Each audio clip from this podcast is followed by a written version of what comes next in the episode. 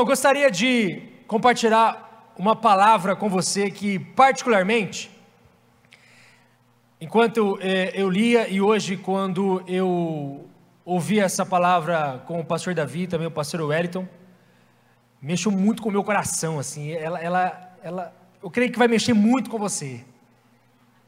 A gente vai conseguir, vou falar de novo. Essa palavra vai mexer muito com você. Você vai cultuar junto comigo, amém? Abra sua Bíblia em Lucas capítulo 10, versículo 38 até o 42, nós vamos ler. E que bom que você está aqui, você que está aí nos assistindo online e também pela TV. Para você que está online, compartilhe esse link para os seus familiares, para os seus amigos, para que eles também possam ouvir. Eu gostaria de dar um feedback para a igreja. Final de semana passada fizemos a nossa ação de brinquedos. Nosso alvo era 450 brinquedos novos. E a igreja se moveu e nós conseguimos arrecadar mais de 800 brinquedos. E as ações já começaram. Uma salva de palmas para Jesus aí, que é você que fez a diferença.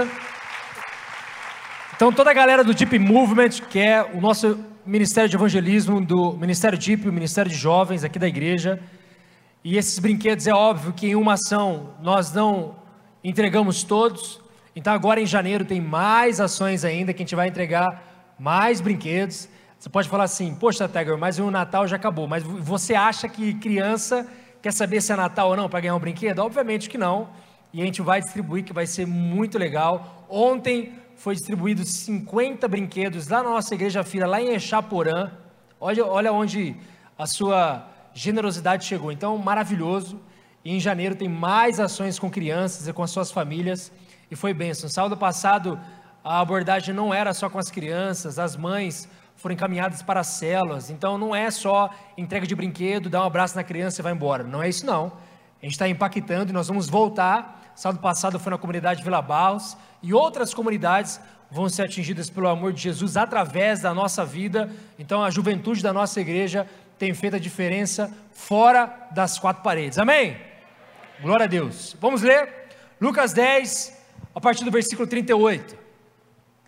Indo eles de caminho, entrou Jesus num povoado, e certa mulher chamada Marta hospedou na sua casa. Tinha ela uma irmã chamada Maria e essa estava sentada aos pés do Senhor a ouvir-lhe os ensinamentos. Marta agitava-se de um lado para outro, ocupada em muitos serviços. Então, se aproximou de Jesus e disse: Senhor, não te importas de que minha irmã tenha deixado que eu fique a servir sozinha? Ordena-lhe, pois, que venha ajudar-me. Respondeu-lhe o Senhor: Marta, Marta, andas inquieta e te preocupas com muitas coisas. Entretanto, pouco é necessário, ou mesmo uma só coisa. Maria, pois, escolheu a boa parte, e esta não lhe será tirada. Você pode fechar seus olhos? Obrigado, Senhor, pela tua palavra, obrigado por esse tempo de louvor e adoração ao teu santo nome. O Senhor é bem-vindo aqui, fala conosco. O Senhor possa tocar o, o coração de cada pessoa que está aqui e para aquelas que estão nos assistindo. O que nós mais queremos, o desejo do nosso coração, é sairmos daqui completamente diferente como nós entramos. O Senhor possa realmente impactar a nossa vida nesta noite, em nome de Jesus. Amém. O tema desta noite é um lar para Jesus. Repita comigo: um lar para Jesus. Quando Jesus entrou neste mundo, ele foi rejeitado em todas as esferas da sociedade da época. Desde o seu nascimento, todas as casas de Belém da Judéia fecharam as portas para ele. E por isso, como você sabe, Jesus, ele nasce em uma estrebaria, ou também manjedoura. Durante o seu ministério, obviamente na sua já na sua vida adulta, Jesus ele foi rejeitado em sua própria cidade, lá em Nazaré. No início do seu ministério, Jesus também foi, só posso dizer, rejeitado. Os irmãos dele não criam nele. Isso está lá em João 7, versículo 5. Jesus ele foi rejeitado pelo seu próprio povo, os judeus. Jesus Cristo, o Criador do universo, aquele que fez todas as coisas pela palavra do seu poder, por meio de quem tudo foi criado, sem Ele, nada do que foi feito se fez, Jesus foi rejeitado. Mas havia, porém, poucas exceções, e a principal delas é essa história que nós acabamos de ler. Nós vamos ler outras histórias para falar de três pessoas especificamente, que são os irmãos Lázaro, Marta e Maria. Lázaro, Marta e Maria, que moravam numa pequena vila chamada Betânia. Repita comigo, Betânia. Você vai entender o porquê que nós vamos falar sobre Betânia. A cerca de 3 quilômetros de Jerusalém ficava Betânia. E Betânia para Jesus e obviamente para Lázaro, Marta e Maria tinha algo muito especial, principalmente para Jesus. Betânia era um lar para Jesus. E olha só como que é interessante, você vai me entender o porquê que particularmente mexe muito comigo essa história, tanto de Lázaro e essa história que nós acabamos de ler de Marta e Maria, uma é, é, se preocupando com o serviço e a outra se preocupando com, com a presença de Jesus na casa, nos ensina muita coisa aqui. E quando você vê que Lázaro, Marta e Maria têm uma história maravilhosa, nos seis dias que precederam a crucificação, Jesus ia à cidade de Jerusalém durante o dia, mas à tardinha, ao cair ali da noite, ele sempre voltava para Betânia, para passar a noite na casa daqueles seus amigos queridos, Lázaro, Marta e Maria. Porque em Betânia, Jesus encontrou uma coisa: Jesus encontrou um lar, Jesus encontrou uma casa Jesus encontrou um lugar de descanso, de amor e de paz. Resumindo, a presença de Jesus em Betânia e na casa de Lázaro, Marta e Maria era honrada. Jesus era honrada, Jesus era honrado por essas três pessoas. Quando você olha isso, a gente consegue ver algumas características impressionantes dessa casa em Betânia. Todas elas descrevem o que o Senhor Jesus está buscando em cada lar, em cada cidade, em cada casa, em cada família, um lugar, um lar aonde ele possa habitar. A primeira coisa que eu gostaria de te mostrar é que um lar onde Jesus Cristo, ele é muito bem recebido. Em Lucas 10, no versículo 38, diz o seguinte: Indo eles de caminho, entrou Jesus num povoado e certa mulher chamada Marta hospedou na sua casa. Em Betânia, na casa de Lázaro, Marta e Maria, Jesus era sempre muito bem recebido e isso com muita alegria. E aí pode vir uma pergunta para nós: o que significa receber e acolher a presença de Jesus hoje para nós? O que, que significa a atitude de Marta, Maria e Lázaro para nós hoje?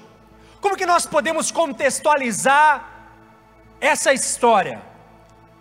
A resposta para a pergunta de o que significa receber e acolher o Senhor Jesus é apenas uma: significa dar a Ele o lugar de honra.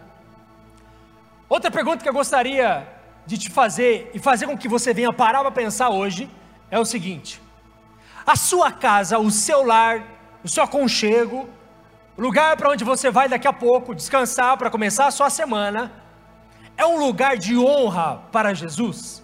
É um lugar onde a presença de Jesus ela é honrada, ela é bem-vinda. Jesus se sente em casa. É uma pergunta que você precisa ouvir e que você precisa responder dentro do teu coração. Como que está a sua receptividade quando Jesus bate a porta?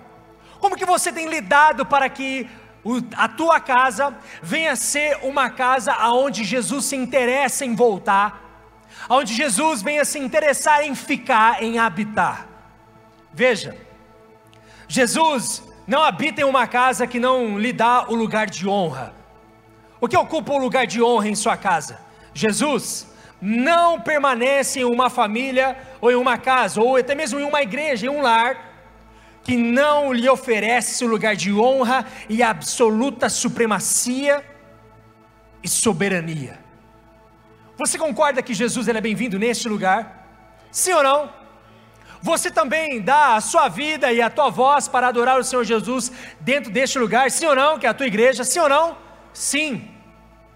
Mas por que não toda a motivação de você vir para cá, se arrumar, pegar um transporte, chegar aqui, toda a logística e você saber que Jesus habita neste lugar, de você receber uma palavra profética para o seu coração, de você sair daqui tocado, liberto, salvo, restaurado, cheio da alegria do Espírito Santo. Às vezes você chega aqui completamente desanimado, triste, e você sai daqui completamente feliz, alegre, motivado, entusiasmado para viver a sua semana, e por que não? Você fazer isso dentro da sua casa todos os dias.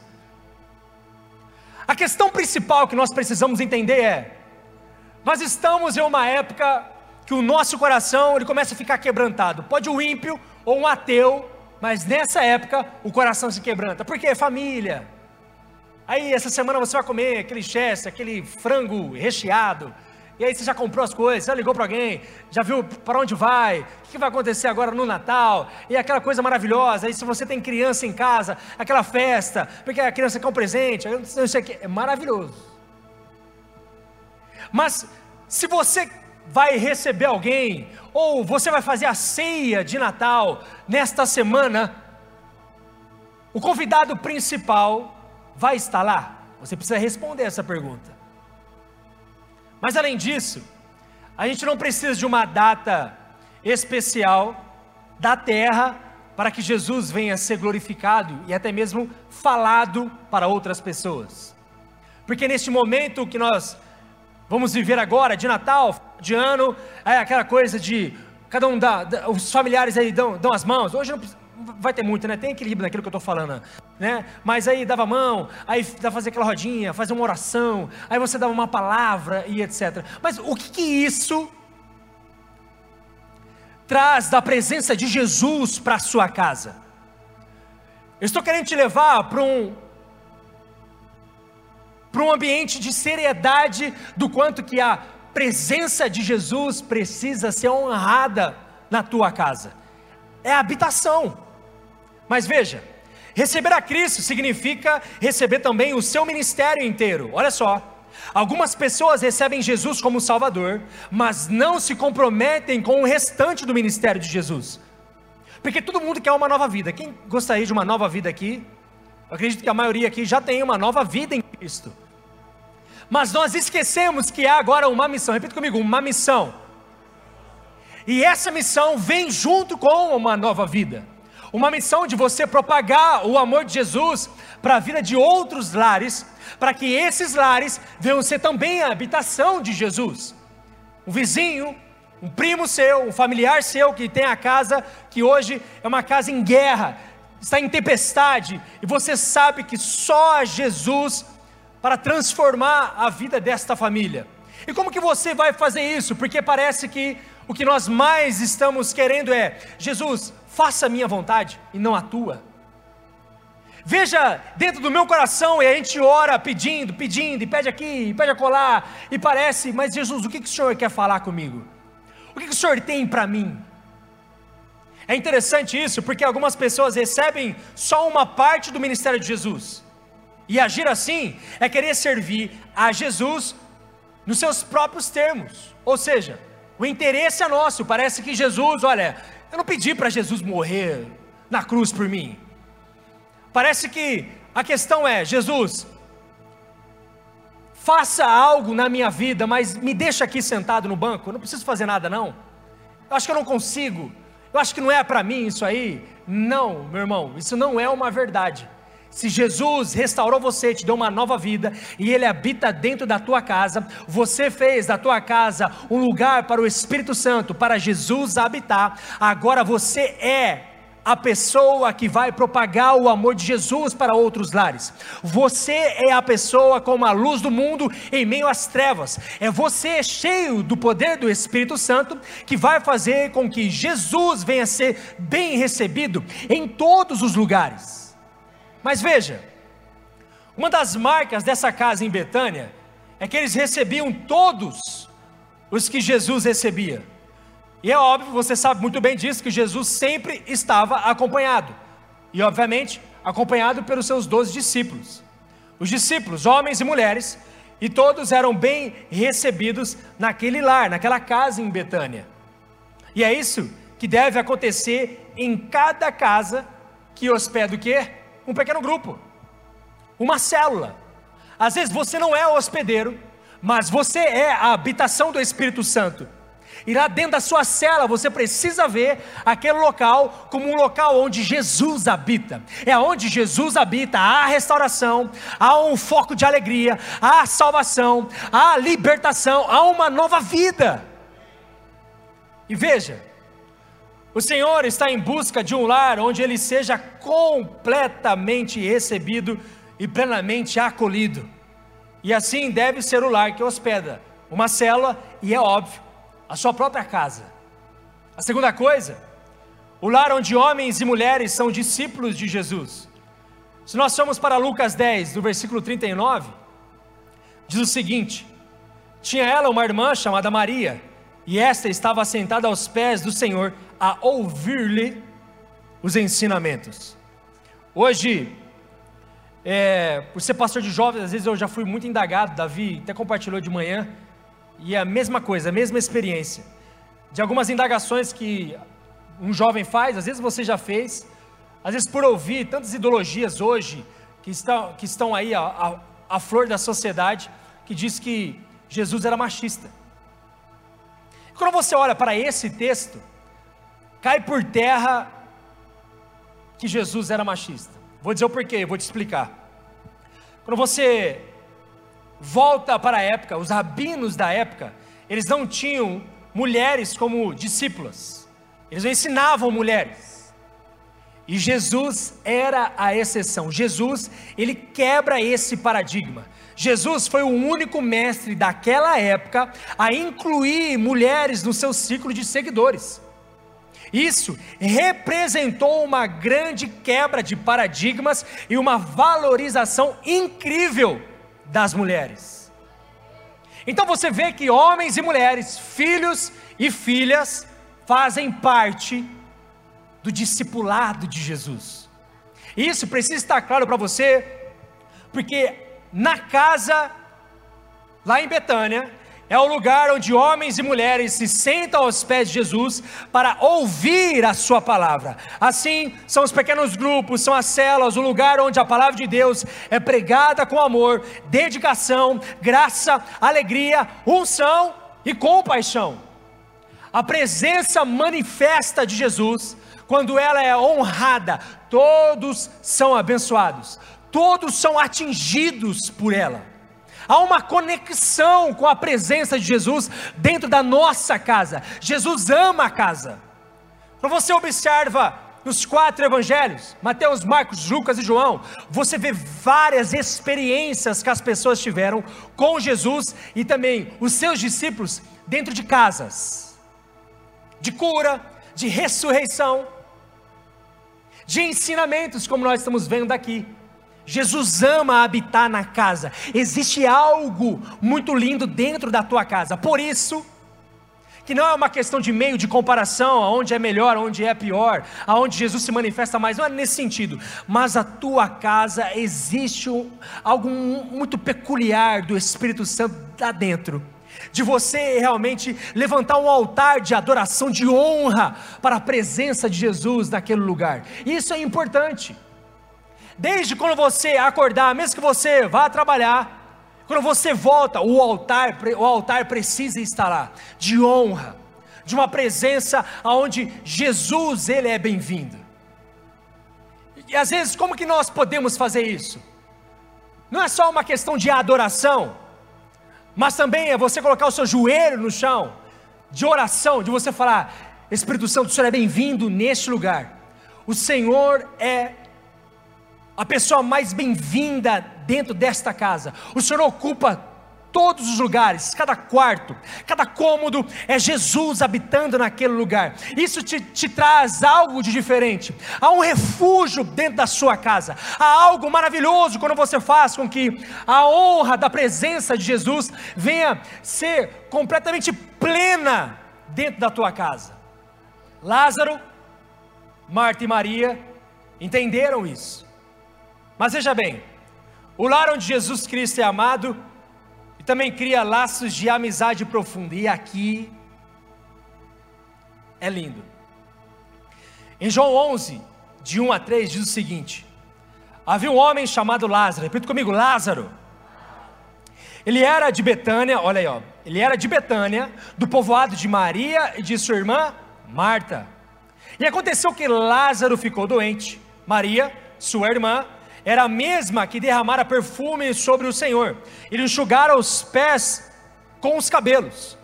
Então as irmãs de Lázaro mandaram dizer a Jesus: Senhor, olha só, aquele a quem ama está doente. Agora, versículo 11. Depois de dizer isso, prosseguiu dizendo-lhes: Nosso amigo Lázaro adormeceu, mas vou até lá para acordá-lo. O lar de Betânia é um lugar em que Cristo ama os seus amigos e esses amigos sabem disso. Quem aqui é amigo de Deus? Quem aqui é amigo de Deus? João 15, 15 diz sobre isso. O lar de Betânia representa, projeta para mim, João 15, 15. O lar de Betânia representa o lugar de amizade profunda com o único Deus vivo e verdadeiro. Jesus nos chama de, fala, amigos. Já não vos chamo servos, porque o servo não sabe o que faz o seu senhor, mas tenho-vos chamado amigos. É possível servir sem amar, porém, é impossível amar sem servir. É com esse amor, essa amizade que Jesus quer que façamos a sua obra, dando continuidade à missão que ele nos confiou no templo frio de Jerusalém, onde os religiosos rejeitaram o Senhor Jesus. Porém, no calor do lar de Lázaro, Marta e Maria, em Betânia, Jesus era amado e tinha laços de amor e amizade profunda.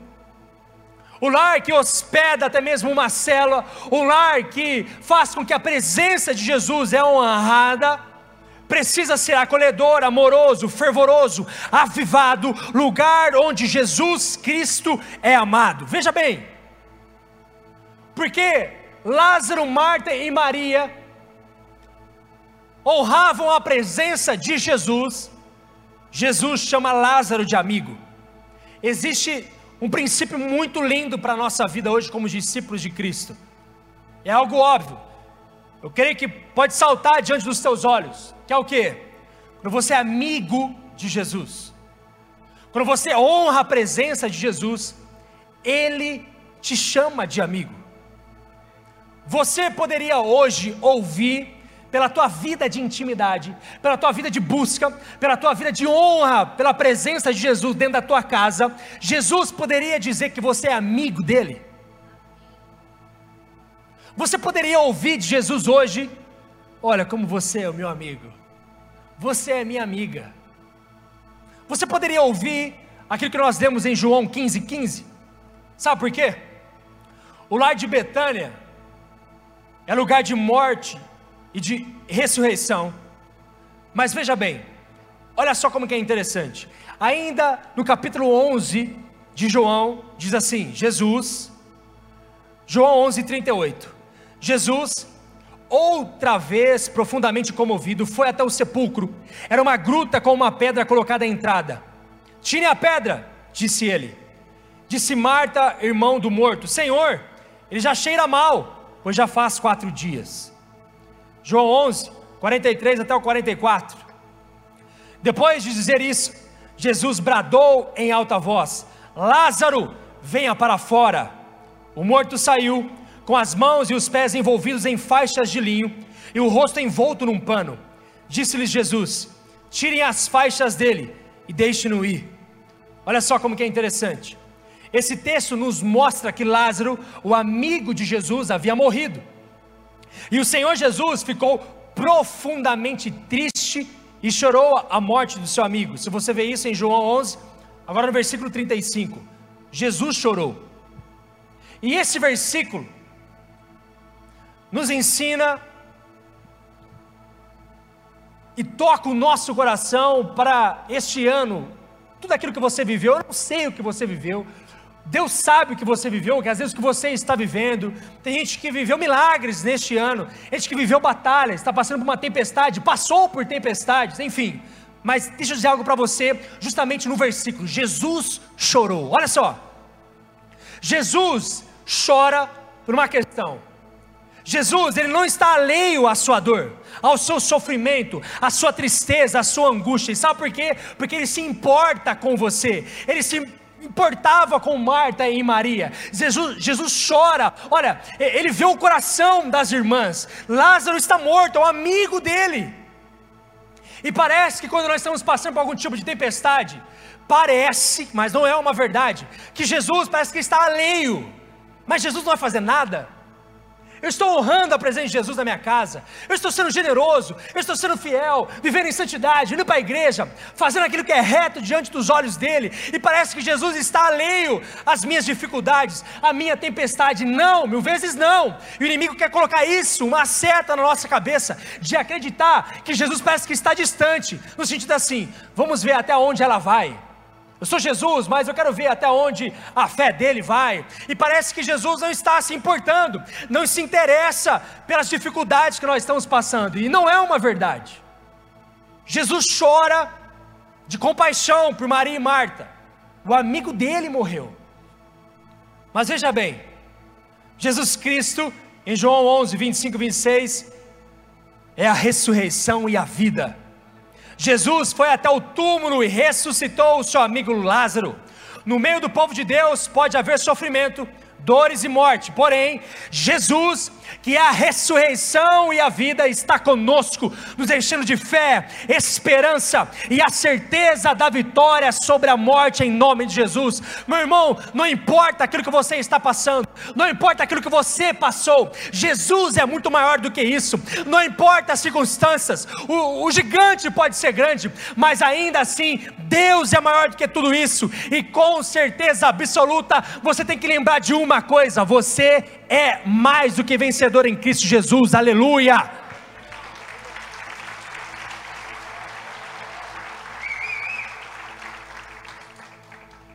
Olha só como que é interessante. Se você receber Jesus em sua casa, Ele estará presente com você nos momentos mais difíceis de sua vida, transformando a tua maior tristeza em festa de celebração a Deus Pai. Se você pudesse ter a oportunidade de falar alguma coisa que você passou de dificuldade, de sofrimento, e você fez a melhor atitude, foi para o secreto. No secreto abre um horizonte, parece que o quarto da intimidade com Jesus, parece que é um lugar pequeno, você está ali, parece um lugarzinho ali, só você e Jesus já é maravilhoso, mas quando você abre a porta do quarto, e você tem a sua intimidade com Jesus, e você fecha a porta do teu quarto, e a presença de Jesus está ali, e você recebe de Jesus no momento de dificuldade, e você recebe o refrigério da presença de Jesus, porque você honrou a presença dele, abre-se um horizonte maravilhoso para você, e até mesmo momentos mais difíceis, você se torna uma pessoa alegre, parece que você não consegue nem explicar o quanto que você consegue ser focado em meio à tempestade. As pessoas perguntam para você: como que você consegue ser assim? E é óbvio que você tem a resposta na ponta da língua, você sabe. Olha, é só Jesus para me dar força, é só o Espírito Santo para guardar a minha mente. Parece que só o Espírito Santo para me dar força aonde parece que não existe. Lázaro estava morto quatro dias, cheirando mal. Não existia mais nenhuma esperança, mas porque Marta, Maria e até mesmo o morto Lázaro Antes estavam honrando a presença de Jesus lá em Betânia, na casa deles, aonde Jesus chegava ali na casa deles, eles paravam o que estavam fazendo, e existia algo muito importante. Veja bem, louvor pode vir para cá. Quando você olha algo lindo da parte de Deus aqui, João 12, 1, 3, pega aqui comigo. Seis dias antes da Páscoa, Jesus chegou a Betânia, onde vivia Lázaro, a quem ressuscitara dos mortos. Ali prepararam um jantar para Jesus. Marta servia, enquanto Lázaro estava à mesa com ele. Então Maria pegou um frasco de nardo puro, que era um perfume caro, derramou sobre os pés de Jesus e os enxugou com seus cabelos, e a casa encheu-se com a fragrância do perfume. Em Marcos 14, 3 diz o seguinte: Estando ele em Betânia, reclinado à mesa, em casa de Simão, o leproso, veio uma mulher também trazendo um vaso de alabastro, com preciosíssimo perfume de nardo puro. E quebrando o alabastro, derramou o bálsamo sobre a cabeça de Jesus. Aqui nos ensina algo muito precioso. No lar de Lázaro, Marta e Maria, em Betânia, uma festa foi feita para Jesus. Vou repetir: uma festa foi feita para Jesus. Ele estava assentado no lugar de honra. Em volta da mesa estavam os discípulos, um leproso curado, um amigo que foi ressurreto e muitas outras pessoas. Essas pessoas estavam celebrando e honrando a presença de Jesus. O lar cristão, a nossa casa, precisa ser um lugar onde as coisas são feitas exclusivamente para Jesus. Tudo.